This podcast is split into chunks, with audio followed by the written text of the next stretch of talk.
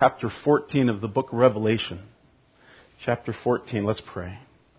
Father, good, Father God, again, we, we, we thank you for drawing us together this evening to study your word, to help us to understand and, and know uh, your plan, how much you love us, and how much you desire for us to spend uh, eternity with you. So, Lord, we just ask that you would teach us through this study that uh, we would see exactly what you would have us learn, and that uh, we would, uh, well, we just want to invite you here, Father, that you would fill this place.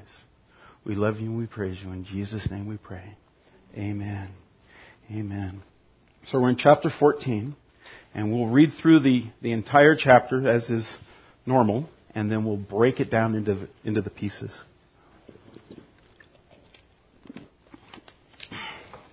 Chapter 14, verse 1. And then I looked, and behold, a lamb standing on Mount Zion, and with him 140,000, having his father's name written on their foreheads.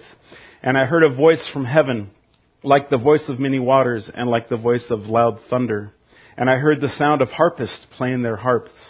They sang as it were a new song before the throne, before the four living creatures and the elders. And no one could learn that song except the 144,000 who were redeemed from the earth. These are the ones who were not defiled with women, for they are virgins. These are the ones who follow the Lamb wherever he goes. These were redeemed from among men, being firstfruits to God and to the Lamb. And in their mouth was found no deceit, for they are without fault before the throne of God. Verse 6. Then I saw another angel flying in the midst of heaven, having the everlasting gospel to preach to those who dwell on the earth, to every nation, tribe, tongue, and people, saying with a loud voice, Fear God and give glory to Him, for the hour of His judgment is come, and worship Him who made heaven and earth, the, sing, the sea, and springs of water.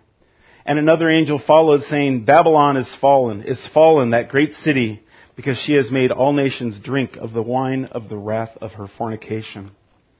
Verse 9, Then a third angel followed them, saying with a loud voice, If anyone worships the beast and his image and receives his mark on his forehead or on his hand, he himself shall also drink of the wine of the wrath of God, which is poured out full strength into the cup of his indignation. He shall be tormented with fire and brimstone in the presence of the holy angels and in the presence of the Lamb. And the smoke of their torment ascends forever and ever, and they have no rest day or night who worship the beast and his image, and whoever receives the mark of his name. Verse 12. Here is the patience of the saints. Here are those who keep the commandments of God and the faith of Jesus. Then I heard a voice from heaven saying to me, Write, Blessed are the dead who die in the Lord from now on. Yes, says the Spirit, that they may rest from their labors and their works follow them. Then I looked, and behold, a white cloud, and on the cloud sat one like the Son of Man, having on his head a golden crown, and in his hand a sharp sickle. And another angel came out of the temple, crying with a loud voice to him who sat on the cloud, Thrust in your sickle and reap, for the time has come for you to reap. For the harvest of the earth is ripe. So he sat on the cloud, so he who sat on the cloud thrust in his sickle on the earth, and the earth was reaped. Then another angel came out of the temple which is in heaven, he also having a sharp sickle. And another angel came out from the altar who had the power over fire, and he cried with a loud cry to him who had the sharp sickle, saying, Thrust in your sharp sickle and gather the clusters of the vine of the earth, for her grapes are fully ripe. So the angel thrust his sickle into the earth and gathered the vine of the earth and threw it into the great winepress of the wrath of God and the winepress was trampled outside the city, and blood came out of the winepress up to the horses' bridles for 1,600 furlongs. Wow. So in this chapter, we're going to read the conclusion of all that we read in chapters 12, 13, and 14. Remember that chapter 12 dealt with the important characters of the period, chapter 13 with the wicked rulers of the period, and then chapter 14 with the ultimate triumph of Christ. All of this material, it's not chronological, but it prepares the way for the climax, which begins in chapter 15. Remember the heptadic structure of the book of Revelation. Remember, heptadic means seven. And so there were six scrolls in chapter seven, and then there was a one chapter break. And after that break, then the seventh scroll showed up. And then after the seven scrolls, we had six trumpets. And then we had a five chapter break. And then the seventh trumpet. And then there will be six bowls, a very small break, and then the seventh bowl. So there's six with a break and then the seventh. Six with a break and the seventh. We are at the end of the second break. Alrighty? So the second break, it consists of a series of pronouncements and visions, and it assures the readers of the ultimate triumph of Christ, and then also the judgment of the wicked. Hallelujah. Finally, right? So let's jump in.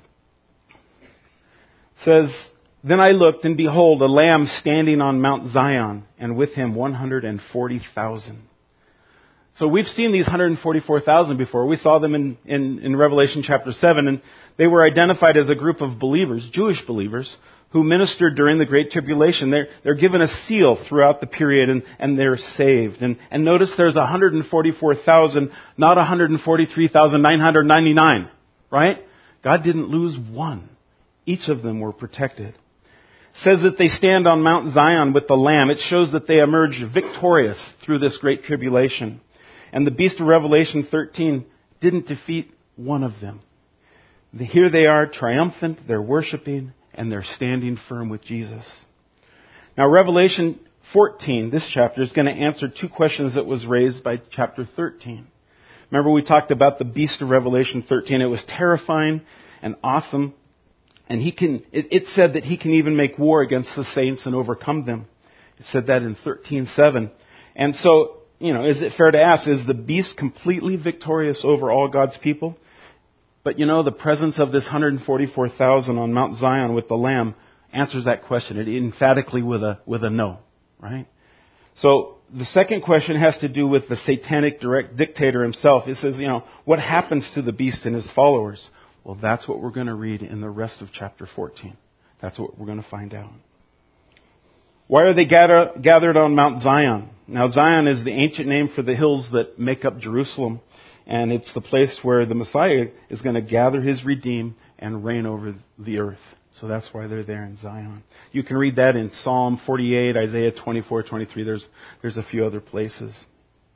I kind of see the 144,000 kind of like, you know, the three guys that were in the fiery furnace in Daniel chapter 3.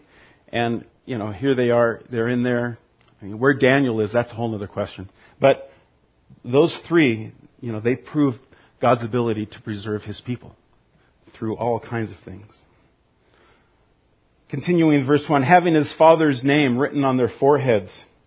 Now, remember in, in chapter 13, the followers of Satan and the beast may have a mark on their hand or on their forehead, but this mark is just a copy of the idea of the identifying mark that are on the foreheads of each of the 144,000. Um, that mark showed that they belonged to the Father. So just like last chapter, we read that Satan's just a copycat, right? He tried to make his gig just like what God has and what God designed. Verse 2 it says, And I heard a voice from heaven like the voice of many waters and like the voice of loud thunder. This is the voice of God. This is the same voice that we read about in Revelation 1:15 and 4:5. You know, I think that God spoke here to proclaim his approval of the 144,000 faithful servants. I said, you know, kind of like in the spirit of, of Matthew 25:21 when, you know, Jesus says, well done, good and faithful servant. I think that's what God's telling the 144,000. He's, he's saying it, you know, instead of faithful servant, he's saying faithful servants, all 144,000. And I heard the sound of harpists playing their harps. Now we remember the elders in 5-8. They had harps we kind of call them guitars. We said Stratocasters, Fenders, all that, right? And so perhaps this is where the music is heard, and uh, it's to accompany the, the worshipful singing of the 144,000 as they sing a new song that's only unique to them. In verse 3, we learn that they sang it as it were a new song before the throne, before the four living creatures and the elders, and no one could learn the song except the 144,000 who were redeemed from the earth. So here we are in in uh, in, in verse one. The 144,000 have their feet firmed, uh, feet firmly planted on Mount Zion, and yet their praises. Read that. Their praises take them directly to the throne room of God. You know what? Every service before worship service, we meet in the back. That's our prayer. That's our prayer, that our worship would take us into the throne room of God. That's what we ask for. Charles Spurgeon, a very eloquent uh, pastor minister in the 18th century, says, Heaven is not the place to learn that song. It must be learned on the earth. You must learn here the notes of free grace and dying love. And when you have mastered their melody, you will be able to offer to the Lord the tribute of a grateful heart, even in heaven, and blend it with the harmonies eternal. Isn't that cool? He's got such a way with words. Verse 4, he says, These are the ones who are not defiled with women, for they are virgins. Now, many take the virginity of the 144,000 as simply a symbol of, you know, their general purity, uh, as, as it talks about in 2 Corinthians 11. But others see it um, really literally. And when you think about it, you know, these are going to be distressing times during the tribulations. And if you think about it, remember that Paul, he recommended celibacy uh, in distressing times. He says that uh, um, in, in 1 Corinthians 7:25, Jesus spoke of woes in Matthew 24:19 he says, "But woe to those who are pregnant and to those who are nursing babies in those days. And pray that your flight may not be in winter or on the Sabbath.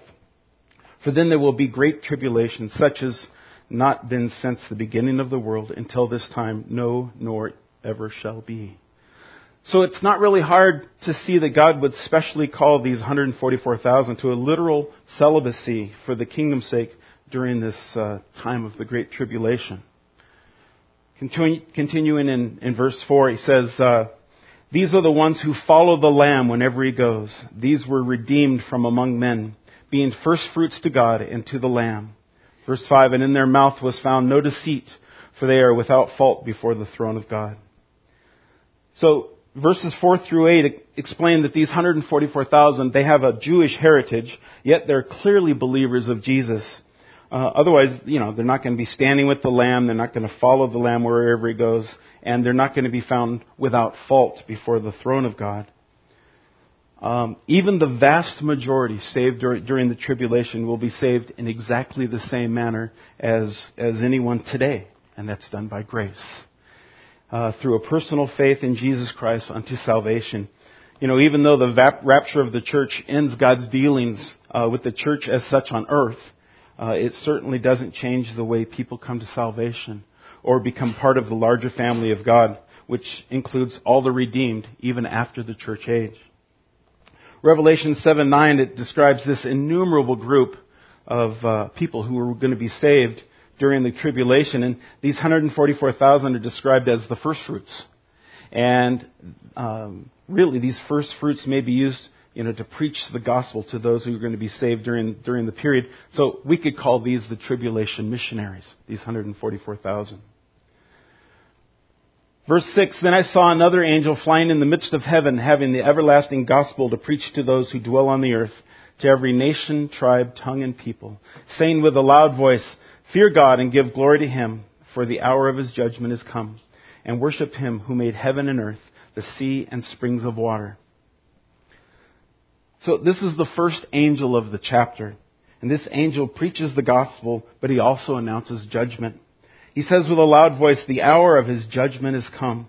And because the judgment of God is so evident on the earth in this great tribulation, it's no wonder why this crowd of people, um, of, of, of, just, I mean, millions, uh, can be saved through the great tribulation that we read about in Revelation 7, uh, 9 through 14. That number just can't be numbered. Uh, some today like to identify their ministry or technology with this angel flying in the midst of heaven. And there's a, a, a television ministry. They, they named their satellite Angel One because they wanted to fulfill that, you know, the angel flying in the midst of heaven that's spreading the everlasting gospel. Um, I think it's a satellite, not an angel. So, the angel tells the whole world to fear God and to give glory to Him. They can do this and give glory to God and worship Him willingly in this life, or they can be compelled to give glory to Him later. Because it's certain that one day all will give glory to God. And we're familiar with Philippians 2, 9 through 11. It says, Therefore God has also highly exalted him and given him the name which is above every name, that at the name of Jesus every knee should bow, of those in heaven and of those on earth and of those under the earth, and that every tongue should confess that Jesus Christ is Lord to the glory of God the Father. So everybody's going to bow. It's certain that one day all will give glory to God. Verse 8. And another angel followed, saying, Babylon is fallen, is fallen, is that great city, because she has made all nations drink of the wine of the wrath of her fornication. So here's the second angel that announces the fall of Babylon. Now, prophetically, Babylon, you know, sometimes refers to a literal city, sometimes it refers to a religious system, sometimes it refers to a political system. But in all, in, in all examples, it stems from the evil character of historic Babylon. We're going to read more about Babylon in Revelation chapter 17. So for now, just know that it, it represents mankind in, in kind of an organized rebellion against God. When John writes, because he has made all nations, or because she has made all nations drink of the wine of the wrath of her fornication, he means that Babylon has led all nations into fornication. And the main idea is spiritual fornication. That the worship of other gods, that would be spiritual fornication, and they're the, they're the leaders in that. Wow, that's a title that you'd like to have, right? However, we're never surprised to see spiritual fornication accompanied by literal immorality. They seem to go hand in hand because when there are no limits, there are no limits. Verse 9, he says, Then a third angel followed them, saying with a loud voice, If anyone worships the beast and his image and receives his mark on his forehead or on his hand, he himself shall also drink of the wine of the wrath of God, which is poured out full strength into the cup of his indignation. This third angel, he reminds us there's a connection between worshiping the beast and his image and receiving his mark on his forehead or on his hand. No one will casually or accidentally take the mark this connection between the worshiping the beast and taking the mark, it'll be clear. It'll be obvious. It's not going to be, ooh, I don't know how that got here. Right?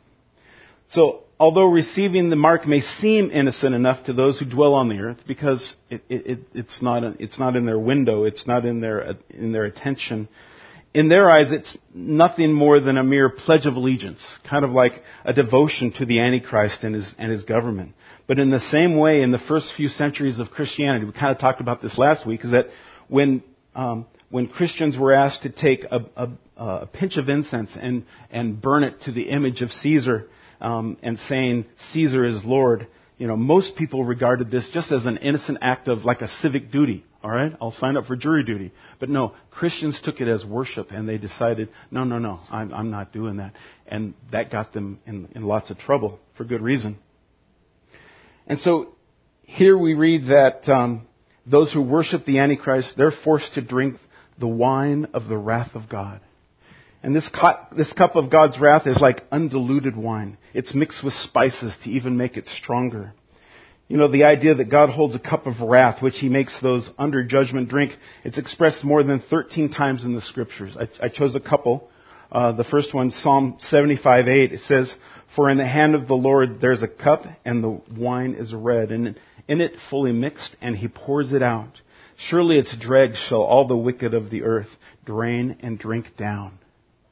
In Jeremiah 25:15 it reads, "For thus says the Lord of the Lord God of Israel to me, he says, take this wine cup of fury from my hand and cause all the nations to whom I send you to drink it."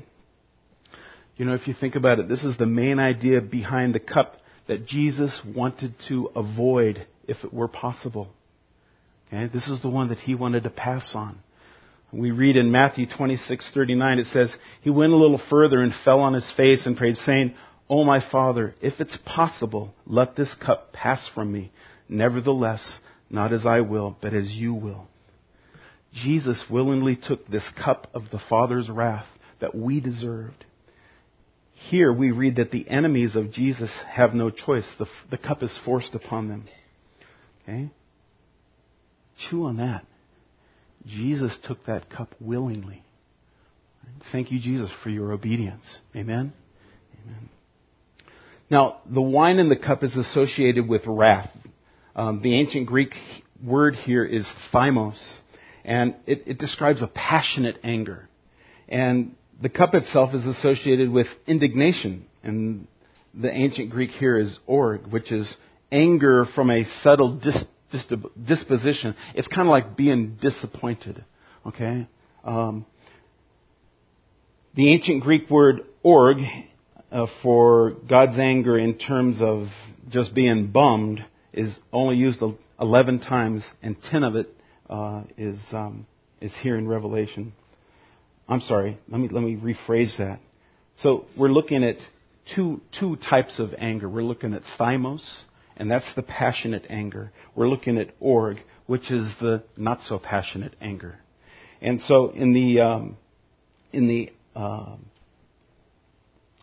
in, in God's anger towards sinners in the New Testament, it, he doesn't flash against them.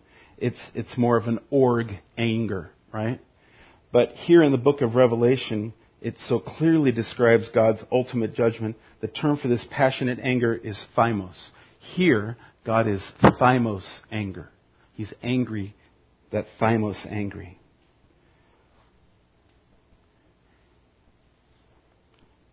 In verse 14, he says, He, meaning those who worship the beast or take the mark, shall be tormented with fire and brimstone in the presence of the holy angels and in the presence of the Lamb. And the smoke of their torment ascends forever and ever, and they have no rest day or night who worship the beast and his image, and whoever receives the mark and his name, mark of his name. So this passage teaches several important truths about hell and eternal destiny for the damned uh, those that suggest hell is not a literal place or hell won't last forever just hasn't spent much time in the scriptures. Jesus taught more on hell than on the subject of heaven. Uh, in the scriptures, the term uh, Gehenna is the Greek word for hell. It's, it's mentioned 12 times, and for 11 of them, Jesus is doing the talking. Um, for the 19 references to hellfire, 12 of them, Jesus was doing the talking. So Jesus talks about hell we learn that their torment is not a temporary one. It's described here as continuing forever. Literally in the Greek it says, into the ages of ages. And that literally is the strongest expression of eternity in which the Greek language is capable. Into the ages of ages. This is why the angel cries out with a loud voice, warning people to reject the mark of the beast. Uh, there's a lot of talk about how cute and cuddly angels are, right? Little guys sitting on the clouds playing their harps. But that's not the picture that you get here. When you read this passage, you read that they're creatures who plead passionately and they proclaim loudly because hell is real. It's not a game. In verse 12, we read that it says, Here's the patience of the saints. Here are those who keep the commandments of God and the faith of Jesus. So the stern warning addressed to the worshippers of the beast is also an encouragement who put their trust in Christ. Be patient is the word given to those Christians during the tribulation, to those who respond to the 144,000, to the message of the angels, and to the powerful witnesses, the two witnesses that we read about in, in Jerusalem. Be patient. Verse 13 he says, Then I heard a, ver- a voice from heaven saying to me, Write, blessed are the dead who die in the Lord from now on. You know, we can only imagine what courage and comfort this passage will give the embattled and persecuted saints during the Great Tribulation. It's going to be a hard time. Clearly, God wants to encourage His people to be steadfast in the times of trial, focused on what blessed rest and rewards awaits for them in eternity. Because that's important. That's what's going to get them through. You know, you've heard the term beatitude. A beatitude is an offering, an offer of blessing from God. And you know, we normally think of Jesus' Sermon on the Mount in, in Matthew 5 uh, 1 through 12 when we think of the, the Beatitudes, right? You know, blessed are the poor in spirit, for theirs is the kingdom of heaven. Blessed are those who mourn, for they shall be comforted. Blessed are the meek, for they shall inherit the earth. And it, and it goes on for a total of eight Beatitudes. Guess what? There are Beatitudes in the book of Revelation. Did you know that? There are Beatitudes in the book of Revelation, and this is the second one. Okay, quiz question. Where was the first? Ah. There we go. Yeah. I get it. Revelation 1 3. Blessed is he who reads those and hear the words of this prophecy and keep those things which are written in it, for the time is near. Okay, bonus points. That was good. All right. All right. Okay, so how many Beatitudes are in the book of Revelation?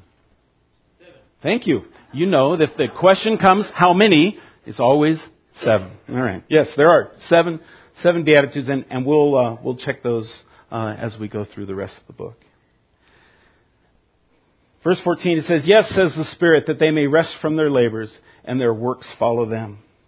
So the Holy Spirit here agrees with the blessing that the patient endurance of work of these saints is it's remembered in heaven. What we do here matters. Our work for the Lord goes with us into heaven. It gives importance and significance to all of the work that we do here on earth.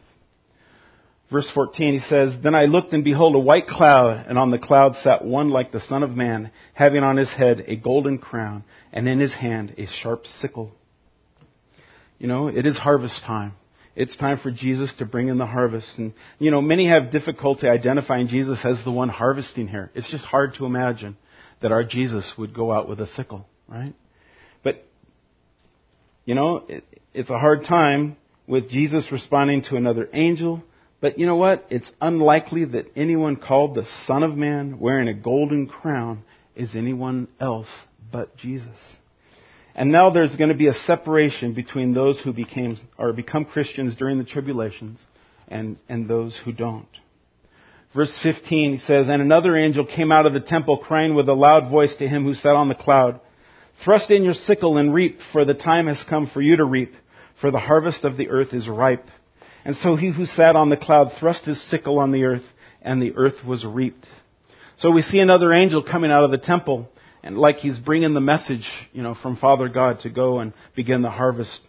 And so the expression for the harvest of the earth is ripe. It's kind of interesting. It's the ancient Greek word for ripe here kind of has a negative sense. Um, it becomes it, it to become. It means to become dry or withered.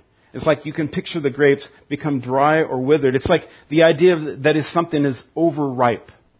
Okay? We love guacamole. We buy a bag of avocados we throw them on our salad, and as they soften up, we cut them up and make guacamole, right? What happens if you leave your avocado one day too long, right? What a bummer.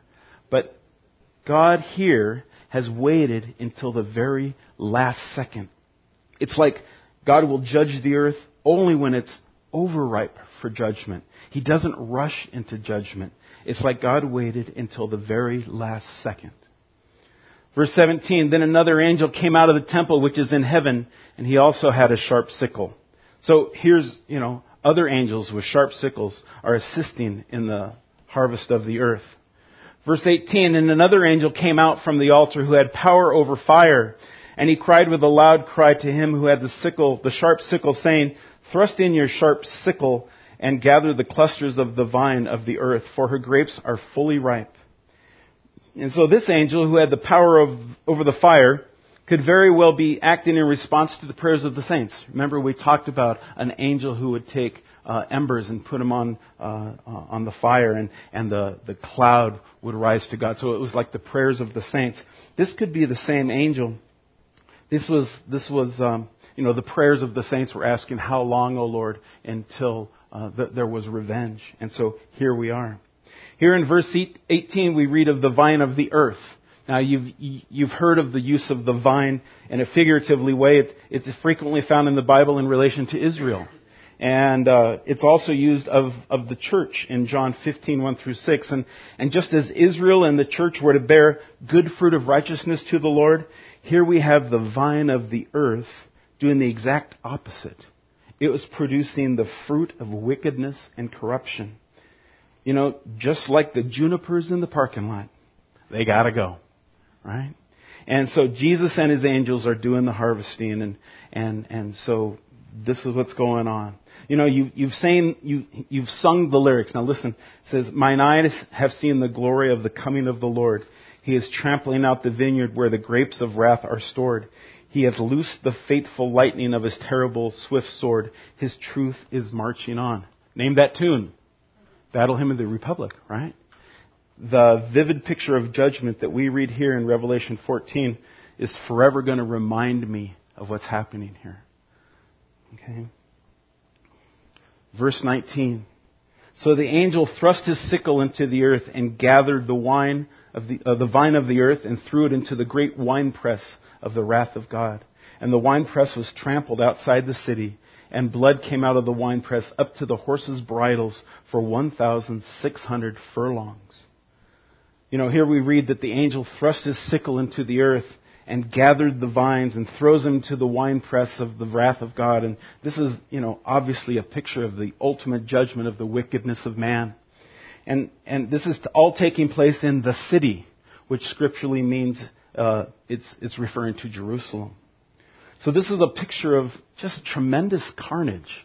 And we're going we're gonna read about this in the Battle of Armageddon in Revelation 16 and Revelation 19. But you know, it's really hard to imagine a river of blood running the length of the promised land. Uh, 1,600 furlongs. This would be approximately 200 miles. And it says that uh, it would be as high as a horse's bridle. And so you could think of, you know, like a, a, a 200 mile long river, six foot deep of blood. Now, I don't know. I mean, that would just be incomprehensible river of blood. But we just know that it's going to be ugly, right? It's, it's going to be tragic. This vivid, powerful description shows just how complete the judgment of God is going to be. Revelation 14 is the perfect answer to Revelation 13 you know, at the end of Revelation 13, it almost seemed like Satan and the Antichrist, you know, they, they might win. They, they even had a chance. But Revelation 14 shows who is really triumphant, shows who is really powerful, and shows who's really in control. Uh, our God, His Messiah, and His people, they win, right? God wins in the end. Okay, we've read the end of the book, and uh, not Satan, not His Messiah, small m, which would be the Antichrist or his followers. God wins. So really, taken as a whole, chapter 14 of Revelation emphasizes two things. 144,000 of Israel as they serve at the beginning of the Great Tribulation, and, and they know, we know now that they're going to be preserved triumphantly through it. And God's going to protect them, all of them, every single one of them.